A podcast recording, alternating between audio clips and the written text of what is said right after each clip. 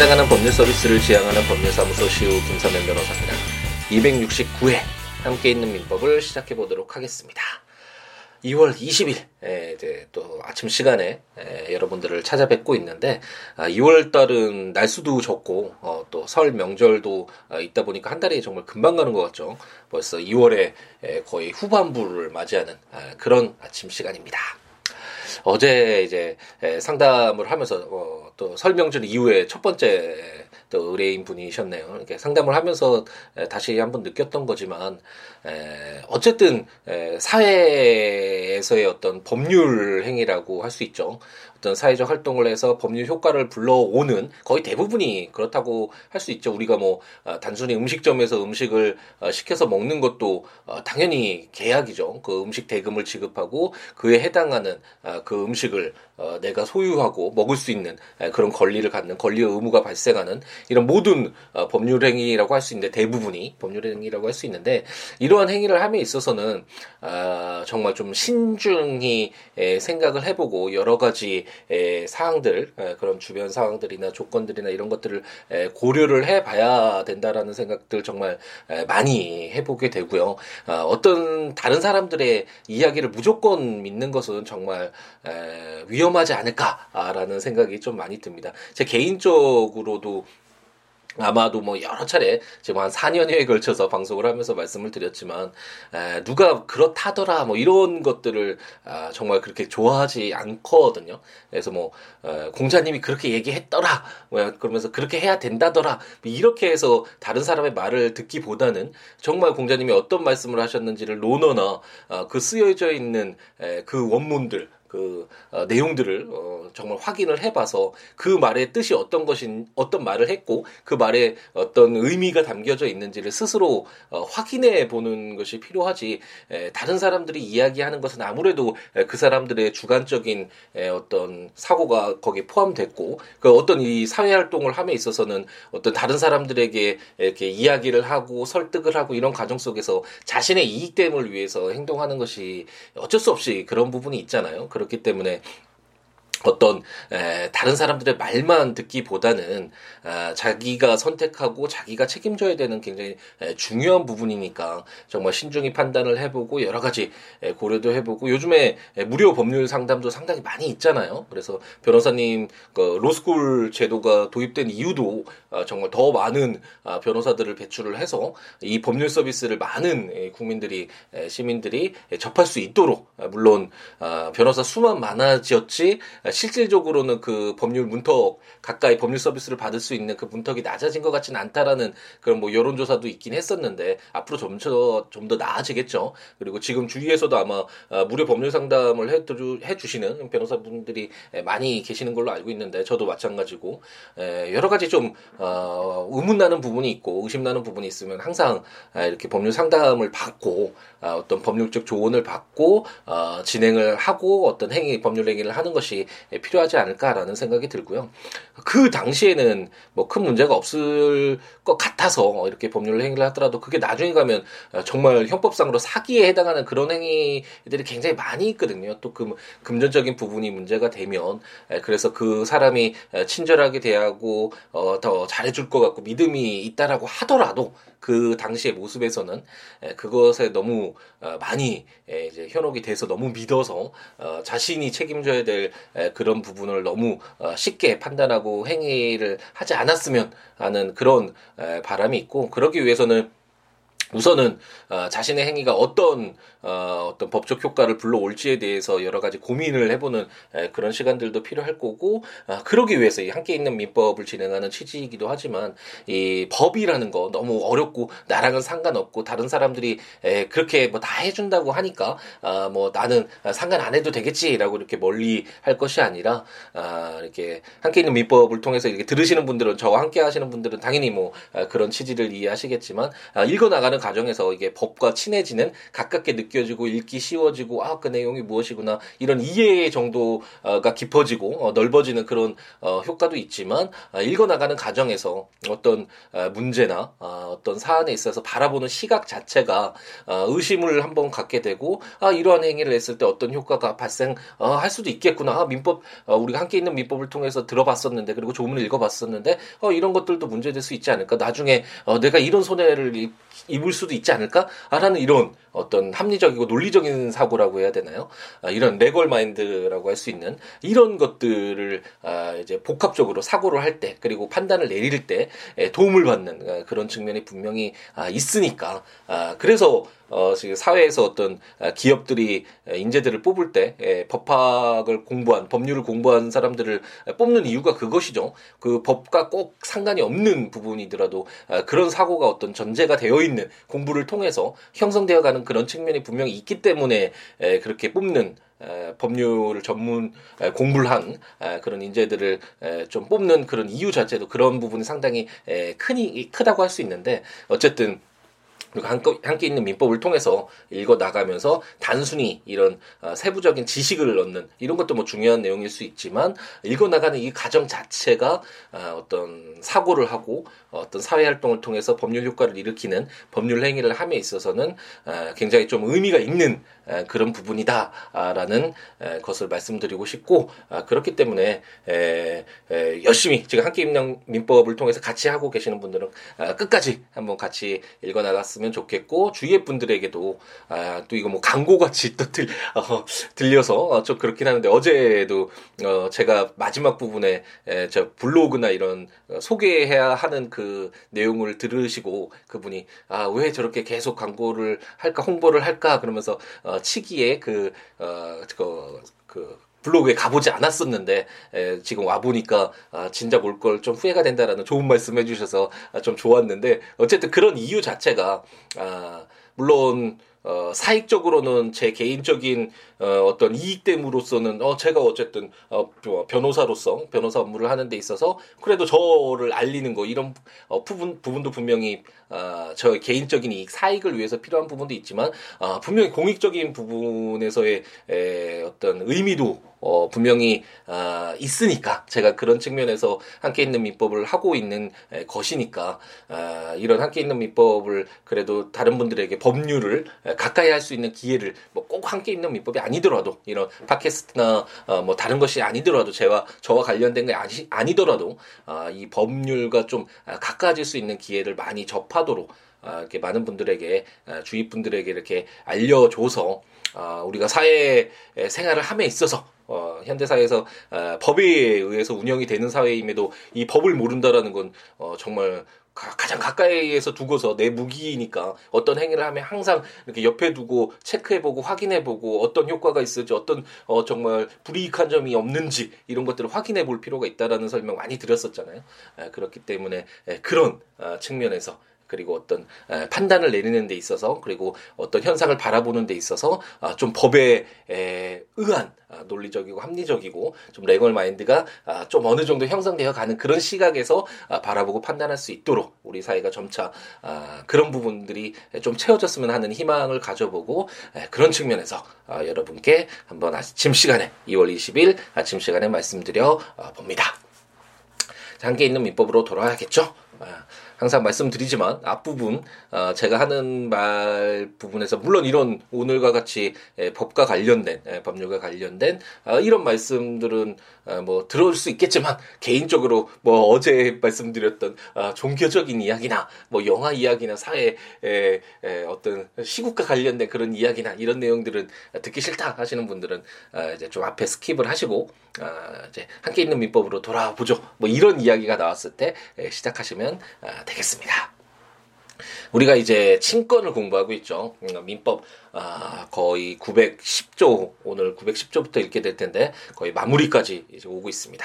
친권 민법 총칙 물권편 채권편 어떤 민법의 아, 기본적인 아, 양대 틀이라고 할 수 있는 물건에 대한 권리인 물권 아, 그리고 특정인에게 특정 급부를 요구할 수 있는 이런 어떤 채권 이 양대 산맥이라고 할 수 있겠죠. 이 두 부분과 이 두 부분의 공통적인 내용을 뽑아서 어, 어떤 묶어두고 있는 민법 총칙 이래서 어느 정도 어, 우리가 민법의 전체적인 틀은 한번 마무리가 졌고 이제 이런 내용을 바탕으로 해서 어, 친족이라는 어떤 제한된 범위 내에서의 어, 관계 속에서 어, 발생하는 법률 효과 그리고 법률 관계를 규율하고 있는 친족편을 우리가 공부를 하고 있는데 친족편에서 처음에는 어, 어떤 관계에 있는 자가 친족 관계에 있는지 어, 총칙 규정을 읽었고 어, 호주 제도가 폐지되긴 했지만 아, 이제 상징적으로 가족의 범위가 어떤지와 관련된 내용 간단히 보았고 이제 친족 관계가 생기는 그 발생 원인으로서의 에, 이제 혼인 에, 결혼과 관련된 결혼이죠. 약혼 그리고 약혼 이후에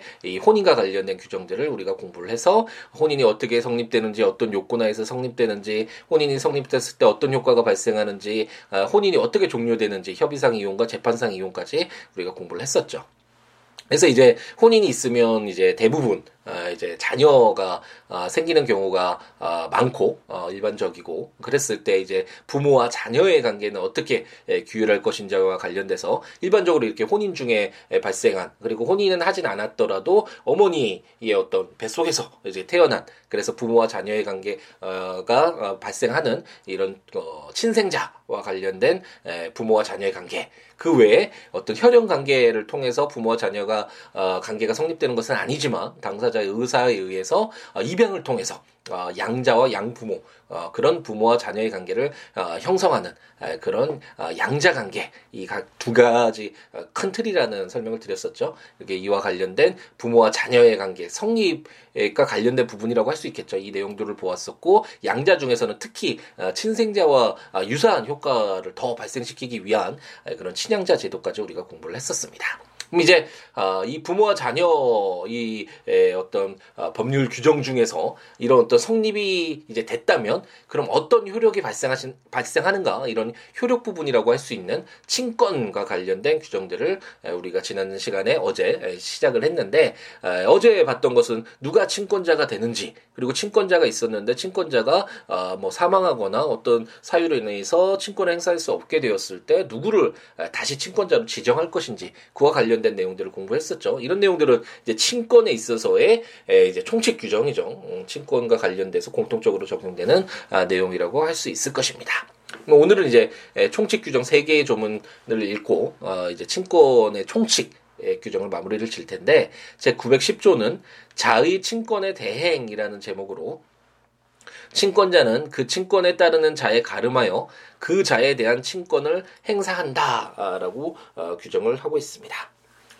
그, 이 내용은 그 친권자는 그 친권에 따르는 자에 가름하여 그 자에 대한 친권을 행사한다. 이래서 좀 조문이 읽기가 아, 조금 어 자 자 이렇게 두 번이나 나오고 그러니까 아, 약간 뭐 에, 불분명한 듯한 느낌이 있어서 그런데 예를 들어보면 쉽죠. 어 미성년자인 만약 갑돌이가 어, 법률상 혼인을 하지 않고 을순이와 사실상 혼인 생활하면서 이제 벽돌이를 갖게 됐다. 이게 왜 에, 그 법률상 혼인을 하지 않고라는 이런 예를 들었냐면 법률상 이제 혼인을 하면 우리가 성년자로 본다는 성년 의제 규정을 826조에 이었죠. 그 규정을 통해서 봤잖아요. 어, 그렇기 때문에 법률상 성년 의제가 되면 어, 이제 더 이상 어, 친권이 예, 필요가 없겠죠. 미성년자의 경우에 친권이 행사가 되는 경이 어, 것이니까 음, 그렇기 때문에 만약 법률상 혼인을 하지 않은 이런 상태라면 성년 의제가 되지 않고 그렇기 때문에 갑돌이 아버지인 정돌이가 아, 계속해서 친권을 이제 행사하게 되겠죠. 그랬을 때 만약 그 병돌이와 을순이 사이에서 어 이제 에, 병돌이가 아 이제 손자로 태어났다. 그 정돌이의 손자겠죠 그러면 병돌이가 태어났을 때 이 병돌이에 대한 친권을 누가 행사할 것인가가 문제될 수 있겠죠. 그래서 어, 실제 아버지인 갑돌이가 어, 해야 된다. 어, 아니면 뭐 그 어, 갑돌이가 어, 그 갑돌이의 어떤 그 친권자로서 어, 정돌이가 친권을 행사하고 있기 때문에 정돌이가 그 손자인 어, 병돌이에 대한 친권까지 행사해야 된다. 이런 어떤 어, 의견이 다를 수 있는데 어, 제 910조는 친권자는 그 친권에 따르는 자. 이게 갑돌이겠죠.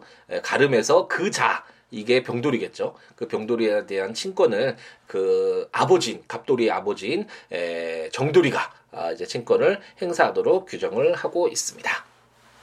제 911조는 미성년자인 자의 법정 대리인이라는 제목으로 친권을 행사하는 부 또는 모는 미성년자인 자의 법정 대리인이 된다라고 규정을 해서 우리가 이제 민법 총칙에서 이 법정 대리인과 관련된 규정을 공부를 했었잖아요. 그래서 미성년자가 어떤 법률 행위를 함에 있어서 아, 법정 대리인의 동의를 얻어야 된다. 그리고 만약 동의를 얻지 않으면 미성년자의 행위를 법률 행위를 취소할 수 있다. 뭐 이런 내용들을 우리가 먼 옛날 4년여 전에 우리가 공부를 했었었거든요. 예, 의문이 드시는 분은 우리가 정말 그런 걸 했단 말이냐라고 의심이 드시는 분은 예, 이제 그 9조부터 아니 5조부터였나요? 이제 주체 부분이어서 우리 사람 어떤 민법에서 어 이제 법률 행위의 주체가 되는 그 주체 부분을 공부를 했었는데 뭐 그냥 일반 어 성년자로서 특별한 어, 법률 행위를 함에 있어서 하자가 없는 그런 사람들에 대해서는 규율할 필요가 없겠죠 법이. 그렇기 때문에 이 법이 특별히 보호할 필요가 있는 미성년자부터 그 전에는 이제 한정치산자 금치산자 이렇게 됐었지만 이제 그 내용은 후견이 바뀌면서 내용이 바뀌었다라고 했죠.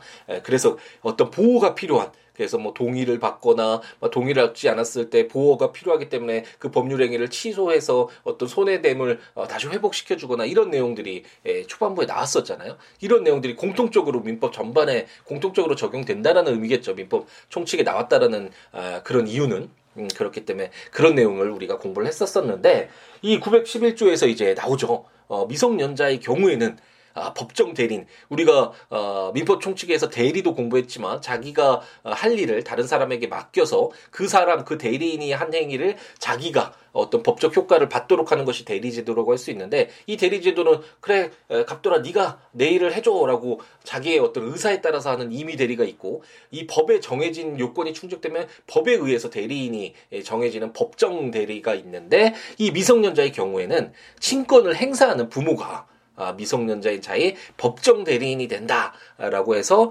어, 친권에 있어서 가장 중요한 부분이라고 할 수 있겠죠. 물론 어, 친권 자체가 아, 가장 핵심은 자의 복리, 자가 어떻게 잘 어, 자라서 어, 사회인으로 어, 정말 어, 잘 자랄 수 있는지가 핵심적인 기준이라고 할 수 있고 어, 그렇기 때문에 어떤 보호하는 취지에서 어, 이렇게 법 민법이 예, 규정하고 있는 것은 사실이지만 그 외에도 여러 가지 뭐 자녀가 정말 어, 상속을 받아서 특유 재산이 엄청나게 예, 많다 뭐 그 자녀의 개인의 고유 재산이 너무 많다 뭐 이런 내용도 있을 수 있잖아요. 그랬을 때 이 재산 관리와 관련된 뭐 내용이라든지 여러 가지 이해관계가 있을 수 있고 그렇기 때문에 부모가 아, 부모가 가장 가까운 그 미성년자의 가장 그 미성년자를 위하는 아, 사람이라고 할 수 있고 일반적으로 어, 대부분 그렇죠. 그렇기 때문에 친권을 행사하는 부모가 미성년자인 자의 법정 대리인이 된다라고 해서 어, 친권에 있어서 가장 어쩌면 아, 중요한 내용일 수 있겠죠. 그 미성년자와 관련된 법률 행위를 대리를 할 수 있는 굉장히 중요한 지위를 이제 갖게 되는 것이 어떤 친권의 핵심적인 내용이다라고 생각하시면 되겠습니다. 912조는 친권 행사와 친권자 지정의 기준이라는 제목으로 제1항 친권을 행사함에 있어서는 자의 복리를 우선적으로 고려해야 한다. 제2항 가정법원이 친권자를 지정함에 있어서는 자의 복리를 우선적으로 고려해야 한다. 이를 위하여 가정법원은 관련 분야의 전문가나 사회복지기관으로부터 자문을 받을 수 있다. 라고 규정을 하고 있습니다. 912조는 정말 어떤 그 상징적인 어떤 명제를 딱 두고 있는 것이죠. 어, 우리가 친족편 중에서 이제 부모와 자 규정들을 읽어오고 있는데 여러 가지 다른 내용들이 있지만 가장 핵심은 아까 제가 방금 전에도 말씀드렸죠. 가장 중요한 기준으로 적용되는 것은 자녀의 복리다. 물론 부모도 고려를 해야 되고 여러 가지 그와 관련돼서 다른 이해관계인들도 고려를 해야 되는 것이 맞지만 우선적으로 어, 보호해야 할 어떤 우리 사회의 예, 가장 중요한 예, 부분이라고 할 수 있겠죠. 아이들이 예, 잘 자라고 어, 자기의 어떤 꿈을 이룰 수 있는 자기가 원하는 바를 어, 이행할 수 있고 실천할 수 있고 그것을 뒷받침해 줄 수 있는 사회가 어, 되도록 하는 것이 우리 어른들의 역할이라고 할 수 있잖아요. 어쨌든 이 민법도 그렇기 때문에 당연히 그 아이들이 자녀들이 잘 자랄 수 있도록 어, 하는 그 기준에서 어, 이 친권을 조문도 형성되어 있고 이렇게 법률도 제정되어 있고 해석도 있어서 당연히 그렇게 해야 되겠죠. 이런 내용들을 어떤 아, 기준점으로 912조가 아, 담고 있어서 친권을 행사함에 있어서는 자해복리를 우선적으로 어, 고려해야 된다라고 규정을 하고 있고 가정법원도 이제 그 중간자 역할을 한다라고 했죠. 물론 부모와 자녀 사이의 관계는 그 내부적으로 모든 것이 잘 해결되면 문제가 없지만 이 자해 복리를 위해서 어떤 어떤 부모의 역할이 제대로 이루어지지 않았을 때는 아, 국가의 어떤 개입이 필요하고 할 것이고 그때 이제 등장하는 것이 가정법원이고 가정법원도 어, 친권자를 지정하거나 이런 어떤 어, 판단을 내림에 있어서 어, 자의 복리를 자녀의 복리를 우선적으로 고려하고 관련 분야의 전문가나 사회복지기관으로부터 자문도 어, 받으면서 어, 정말 어쨌든 아이가 어, 잘 자랄 수 있도록 이런 기준에서 친권도 어, 어떤 어, 그, 그 어떤 법률의 내용도 이렇게 규정되어 있고 해석도 그렇고 판단도 어, 어떤 자녀의 복리를 우선적으로 고려해서 하게 된다라는 규정을 912조에서 이제 두고 있습니다.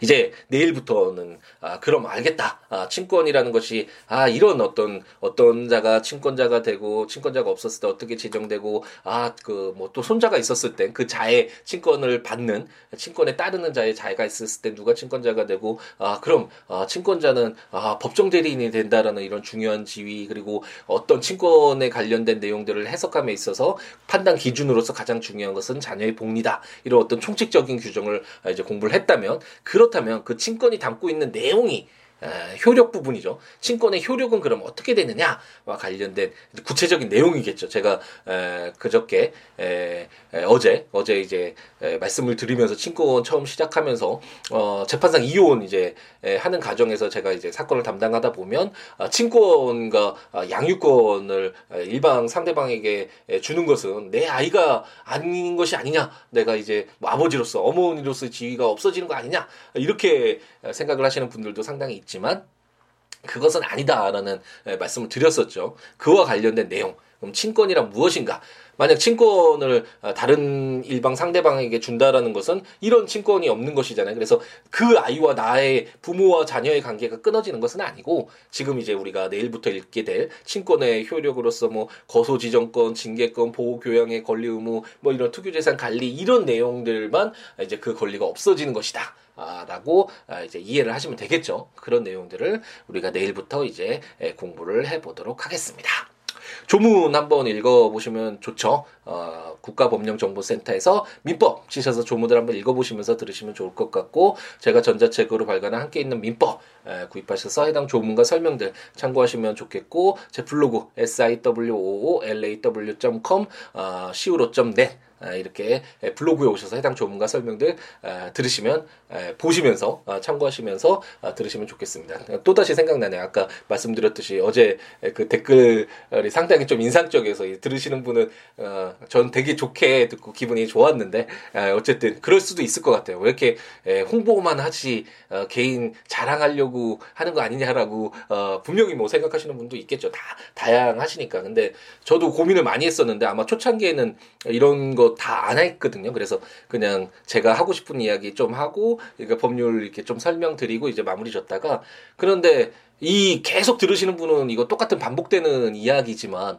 그 처음 듣거나 그것만 들으시는 분에게는 에, 그, 다 계속되는 것이 아니잖아요. 그 한 번이잖아요. 그랬을 때, 물론, 뭐 저의 어떤 사익적인 저의 욕심이라고 할까요? 어, 이런 홍보, 어, 당연히 뭐 홍보적인 측면도 있지만 그 사익적인 부분도 있지만 공익적인 측면에서 제가 음 그래도 어, 전해드리는 정보나 어, 지식이나 아, 경험들 아, 그래도 한 번쯤은 아, 접하면 좋지 않을까라는 그런 제안, 아, 기회 이런 것들을 알려드림으로써 어, 그분들의 선택은 이제 본인들이 하시는 거지만 한번 어, 불, 어, 블로그나 뭐 어, 전자책도 마찬가지고 이렇게 찾아오셔서 한번 보시고 만약 어, 그분들의 삶에 그대로 그분들의 어떤 인생에 너무 거창하지만 아, 작은 도움이라도 된다면 아, 그것보다 좋은 것이 없겠죠. 그래서 이제 반복적으로 이렇게 에, 말씀드리는 것이니까 계속 함께하고 계신 분들은 반복되니까 조금 아, 지겨울 수도 있고 왜 계속 홍보만 하느냐라고 하실 수도 있는데 예, 그런 측면에서 계속 그냥 저도 습관적으로 마지막 부분에서 아, 이렇게 예, 계속 반복하고 있다라고 생각하시면 되겠고 아, 계속 아, 계속 들으시는 분은 좀 양해를 부탁드리겠습니다. 어쨌든 어, 이제 법률 이렇게 읽어보시면서 함께 있는 민법 들으셔도 좋겠고 그 외에 뭐 여러 가지 이야기 어, 어제 그 댓글 주셨던 그 분들 그분처럼 왜 이렇게 홍보만 하느냐 예, 좋은 지적이시죠. 그래서 이런 것도 참고해서 제 의견도 말씀드릴 수 있는 기회도 생기고 어떤 이야기라도 좋으니까요 이렇게 예, 서로 이야기 나누면서 아, 더 나은 방향으로 서로 의미 있게 예, 영향을 주고받았으면 좋겠고 아, 제 블로그 siwo.com, siwo.net이나 siabooks.com, siabooks.com 블로그나 026959-9970 전화나 siwo 골뱅이 gmail.com 메일이나 아, 트위터나 페이스북에 siwo에 오셔서 여러 가지 이야기 함께 나누면서 서로 더불어 함께하는 그런 의미들 함께 했으면 좋겠습니다.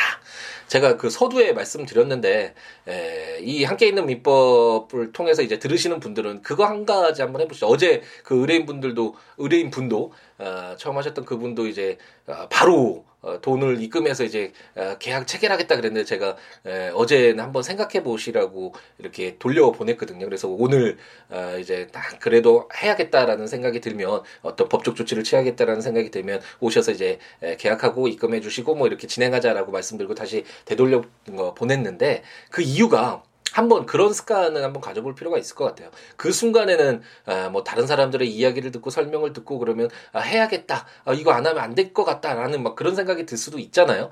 아, 하지만 아, 정말 그 한 번의 행위로 인해서 아, 그 계약에 한번 체결이 되면 계약이 종료시키는 건 굉장히 어렵다라는 설명을 예전에 우리가 채권편에서 어, 계약법 공부를 하면서 말씀을 드렸죠. 아, 그렇기 때문에 신중히 한번 생각을 해봐야 되고 여러 가지 검토를 해봐야 되고 그 순간에 만약 확신 확신이 들지 않는다면 잠시 보류해도 그거 그 계약 안 한다고 해도 아, 결국은 하게 거의 다 되겠지만 이익이 되기 때문에 그 계약을 제시 하는 제안하는 아, 사람들도 계속 아, 그렇게 설득을 하고 막 여러 가지 설명하고 이러는 것이겠죠. 아, 그렇기 때문에 그거 아니더라도 그리고 다른 어, 수많은 뭐 다른 계약을 통해서 이익을 얻을 수 있는 여러 가지 에, 이해관계가 다시 생길 수 있는 기회도 많이 있으니까 너무 어, 그 순간에 에, 빨리 선택을 해서 여러 가지들 고민해 보거나 아니면 내가 계약하는 내용이 무엇인지 확인을 해 보거나 이런 어떤 기회 없이 그런 준비 없이 법률 행위를 하는 것은